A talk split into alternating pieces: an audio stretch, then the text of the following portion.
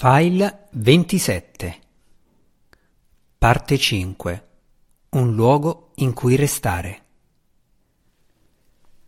Come sembrava diverso il sentiero mentre me ne andavo dal boschetto di Musci rispetto alla strada che mi aveva condotto lì. Ero nuovamente solo, tranne quando Guenvivar giungeva al mio richiamo. Su questa strada, tuttavia, non ero solo che fisicamente. Nella mia mente portavo un nome, la personificazione dei miei preziosi principi. Musci aveva definito Mielicchi una dea. Per me era un sistema di vita. Lei mi camminò sempre accanto lungo le molte strade che attraversai sul mondo della superficie, mi condusse alla salvezza e fugò la mia disperazione quando venni cacciato via e poi inseguito dai nani della fortezza di Adbar, una roccaforte a nord-est del boschetto di Musci.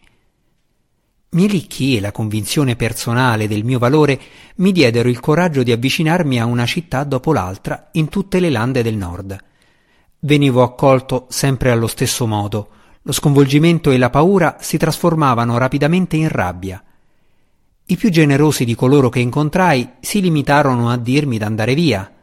Altri mi cacciarono a darmi spianate. In due occasioni fui costretto a combattere, anche se riuscì a fuggire senza che nessuno restasse gravemente ferito. Le scalfitture e i graffi di scarso rilievo furono un minimo prezzo da pagare. Mosci mi aveva invitato a non vivere come aveva fatto lui e le percezioni del vecchio guardaboschi, come sempre, si erano rivelate vere.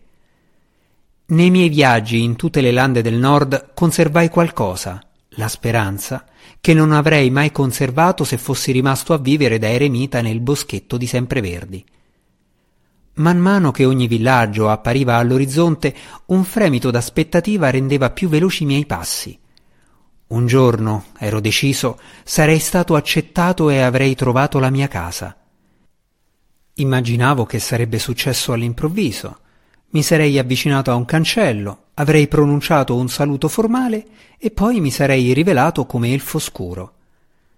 Anche la mia fantasia era mitigata dalla realtà, perché il cancello non si apriva quando mi avvicinavo. Piuttosto mi veniva concesso d'entrare con circospezione per un periodo di prova molto simile a quello che avevo sostenuto a Blindeston, la città degli Svirfnebli.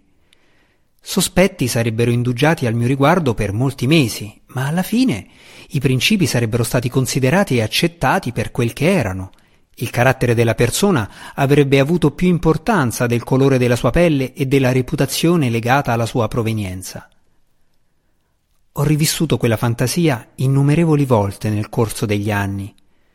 Ogni parola di ogni incontro nella mia città immaginaria diventava una litania contro i continui rifiuti. Non sarebbe stato sufficiente, ma c'era sempre Gwenvivar, e ora anche Mielicchi. Drist do Urden.